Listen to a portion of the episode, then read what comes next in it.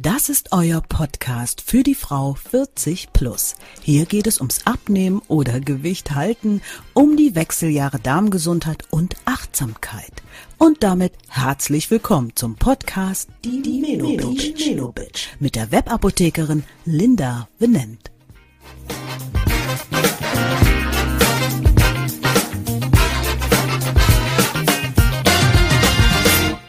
Magst du bittere Nahrungsmittel? Trinkst du wirklich gerne Kaffee? Für mich ist Kaffee oder auch Rosenkohl die reinste Zumutung, weil sie mir zu bitter sind. Dennoch, also obwohl ich extrem auf Bitteres reagiere, hole ich mir Bitteres in meine Ernährung. Warum es nämlich trotzdem wichtig ist, sich dem bitteren Thema mal zu nähern, wieso sich unser Darm darüber freut, wenn wir Bitteres essen und was eigentlich Superschmecker sind, darum geht es in der heutigen Folge. Interessant für dich? Dann geht's jetzt los. Heute mit der Folge Was bitter im Mund ist dem Magen und Darm gesund. Schön, dass du da bist bei einer echt bitteren Pille. Äh, nee, Folge. Zu dieser Folge hat mich meine Kollegin Tina inspiriert, da ich mit ihr eine ganze Reihe zum Thema Darm in unserem Podcast Das A-Team, die Podcast-Pille, die schon beim Zuhören wirkt, aufgenommen habe. Dabei kamen wir auf ein Thema, was ich persönlich immer gerne umgehe oder sogar ausklammere in meiner Ernährung. Die Bitterstoffe. Dass wir etwas bitter oder auch süß, sauer und salzig empfinden, das liegt ja an unseren Geschmacksknospen auf der Oberfläche der Zunge. Die Geschmacksstoffe gelangen im Speichel gelöst zu unseren Geschmacksknospen und lösen dort durch die Bindung an einem sogenannten Rezeptor ein Signal aus, was bis zu unserem Hirnstamm übermittelt wird. Für mich gab es daher immer nur eine Erklärung. Ich muss extrem viele von den Geschmacksknospen haben, die für die Übermittlung des bitteren Signals zuständig sind. Ich mag oder vielmehr mochte weder Kaffee noch Rosenkohl oder Radicchio zum Beispiel. Alles, was bitter ist, finde ich eklig. Naja, vielleicht ist eklig das falsche Wort. Es schmeckt mir nicht und legt sich leider wie ein Film schlechten Geschmacks auf meinen Rachen. Daher ist meine Abneigung wirklich ziemlich groß. Mit anderen Worten, ich finde es widerlich und vor allem hält dieser bittere Geschmack dann auch noch lange in meinem Mund an. Gerade bei Kaffee stellte das immer ein, naja, sagen wir mal, Problemchen dar ehrlich gesagt weniger für mich, mehr für meine Mitmenschen, denn ich hatte das Gefühl, Kaffee nicht zu mögen, das findet in der Gesellschaft meist nicht so großen Anklang. Was? Du trinkst keinen Kaffee? Also ich komme mir immer noch oft wie eine Außerirdische vor. Wie kann man denn keinen Kaffee mögen?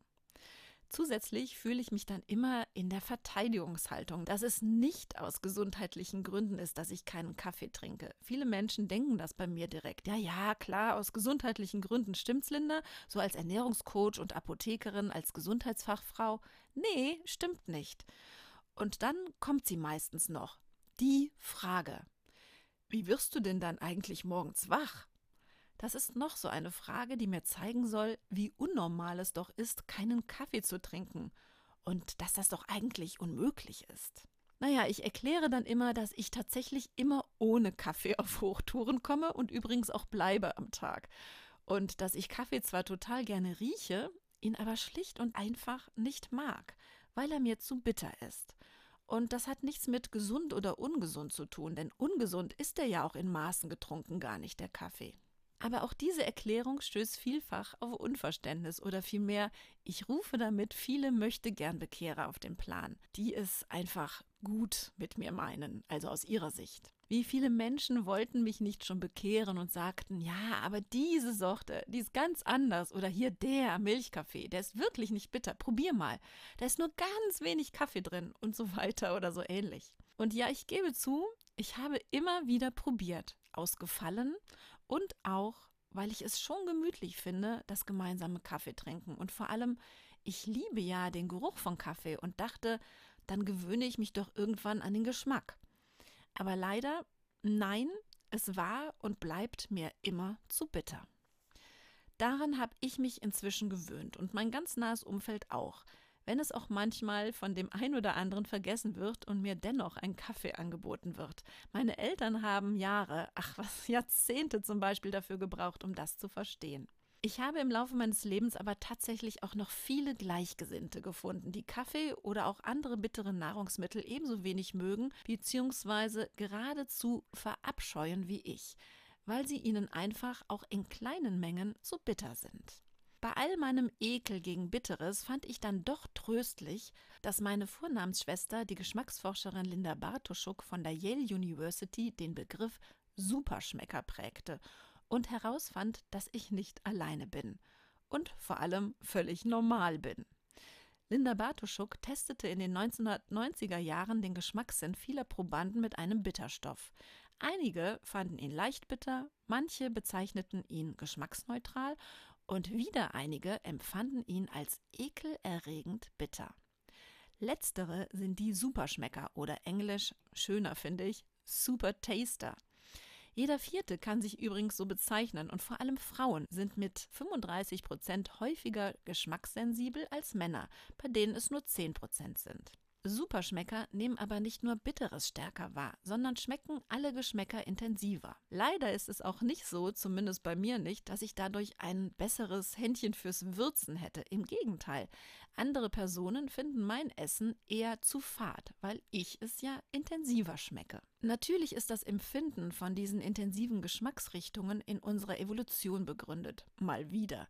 Denn viele giftige Pflanzen schmecken bitter, sodass unsere Vorfahren tunlichst die Finger von diesen ließen.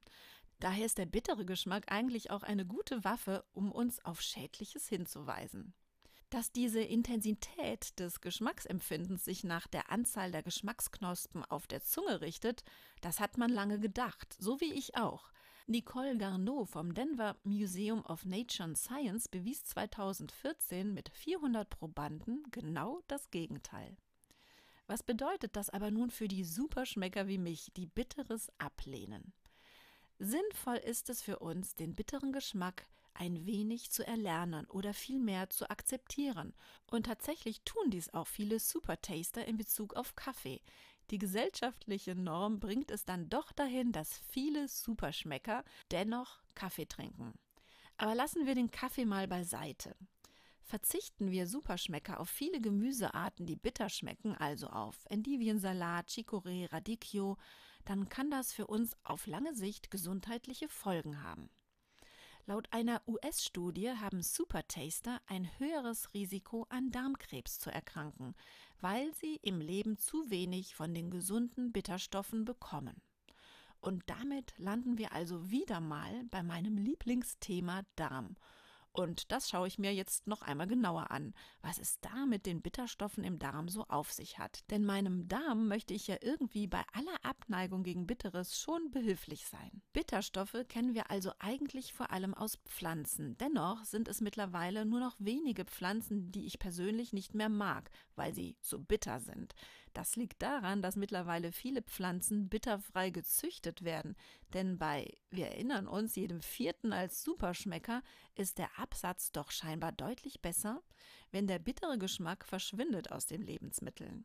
Der griechische Arzt Hippokrates, von dem man den berühmten Satz kennt, Deine Nahrungsmittel sollen deine Heilmittel sein, einer meiner Lieblingssätze übrigens, empfahl schon hunderte Jahre das Fasten und bittere Kräuter als Heilmittel und Vorbeugung gegen viele Beschwerden. Im Mittelalter hatte Hildegard von Bingen die Heilkraft von Bitterstoffen für ihre Lehren entdeckt und war Befürworterin ihrer regulierenden Kraft. Etwas später im Mittelalter entstand durch Paracelsus das erste Grundrezept des heutigen sogenannten Schwedenbitters, denn er wusste schon, Zitat, der Tod sitzt im Darm. Berühmt bei uns wurde dieses bittere Elixier dann sicherlich erst durch Maria Treben. Was können also die Bitterstoffe? Bitterstoffe fördern die Verdauung, stärken das Immunsystem, helfen beim Abnehmen, steuern der Übersäuerung entgegen, unterstützen die Leber und vor allem sie stabilisieren unsere Darmflora oder besser ausgedrückt unser Mikrobiom, unser Darmmikrobiota. Fangen wir einmal damit an, dass Bitterstoffe die Bildung von Speichel fördern. Bekanntlich fängt eine gute Verdauung im Mund an und mehr Speichel und Speichelenzyme gelangen danach dann auch in den Magen-Darm-Trakt. Im Magen wird durch bittere Stoffe mehr Magensaft produziert, der ebenfalls für die Verwertung von Nahrungsmitteln benötigt wird. Und dann haben die bitteren Helfer noch einen positiven Einfluss auf die Absonderung von Galle und fördern so die Funktionen von Leber und Bauchspeicheldrüse. Unser Darm steht wiederum unter anderem in einem funktionellen Zusammenhang mit unserer Leber. Nährstoffe, Vitalstoffe, aber auch Giftstoffe wie bakterielle Bestandteile gelangen über die Pfortader als erstes aus dem Darm in die Leber. Haben wir eine gute Darmbarriere, sind das nur wenige giftige Bestandteile, die von der Leber rasch abgebaut werden können. Ist unsere Darmbarriere allerdings gestört, können viele bakterielle Bestandteile in unsere Leber gelangen, die damit dann überfordert ist. Leberschäden können entstehen, womit erklärt wäre, warum eine chronische Lebererkrankung oder auch Leberzirrhose nicht immer mit einem zu viel an Alkohol zu erklären ist. Wir können Darm und Leber entlasten, indem wir die Darmbarriere einerseits stärken und andererseits nicht schon von uns aus, also aufgrund unserer Ernährung oder aufgrund unseres Lebensstils, dem Darm bzw. der Leber leberschädliche Nahrungsmittel anbieten. Leberschädlich sind daher nicht nur, wie schon erwähnt, der Alkohol, sondern auch Nahrungsmittel mit hohem Zuckergehalt und sehr fetthaltige Speisen, alles als schöner Mix zu finden in Fertiggerichten, Fastfood, Süßigkeiten und zuckerhaltigen Softdrinks. Unterstützen können wir dann zusätzlich eben durch Bitterstoffe. Die regen nicht nur die Verdauung und Verstoffwechslung wie eben beschrieben an, sie sind ohnehin auch vielfach in sehr ballaststoffreichen Nahrungsmitteln enthalten und dienen unseren guten Bakterien im Darm als Nahrung, sodass sich unsere Darmbakterien erstmal richtig wohlfühlen und zum anderen auch gerne vermehren. Wie schafft man es, tagtäglich Bitterstoffe in die Nahrung mit einzubinden, vor allem auch als Supertaster? Klar, man könnte hingehen und eines der unzähligen Bitterextrakte tagtäglich wie ein Schnäpschen trinken. Aber dann könnte ich ja doch vielleicht gleich zur Kaffeetante werden.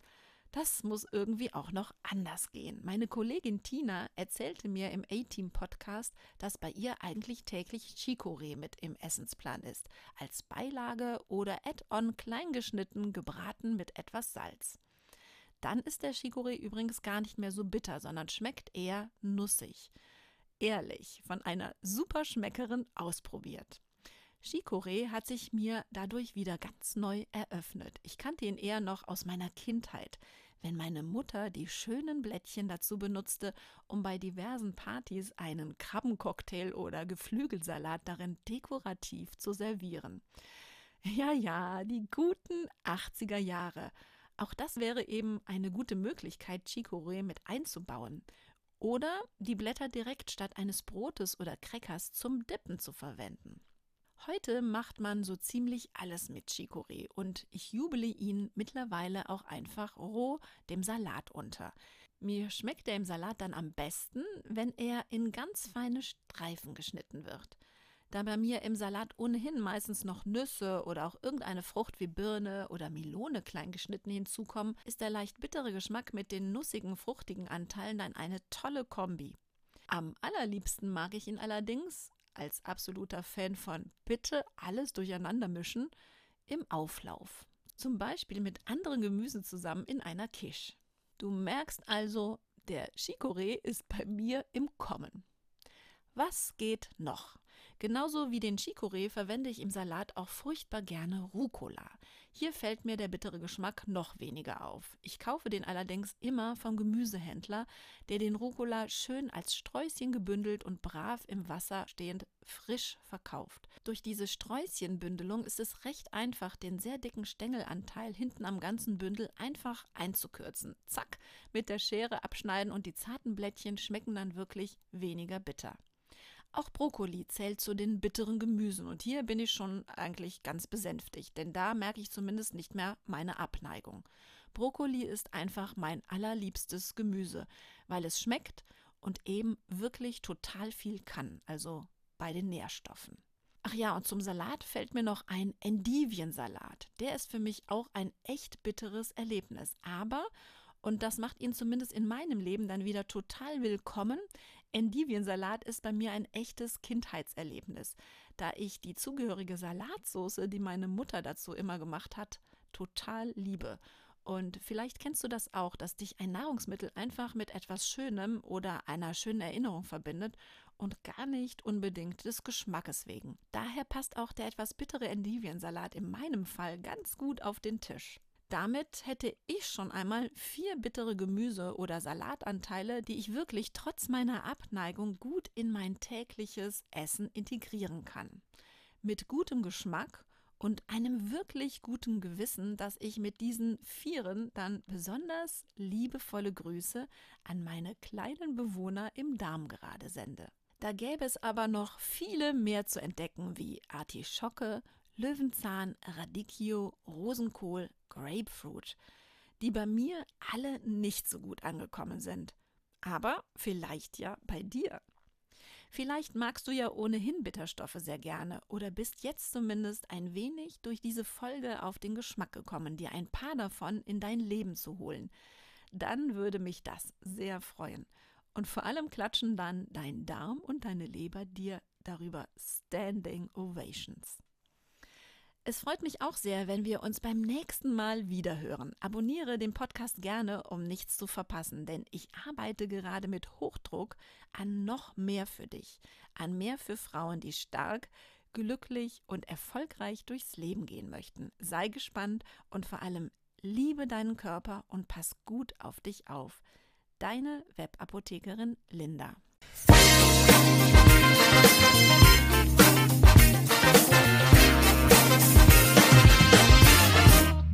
Das war der Podcast Die Menubitch.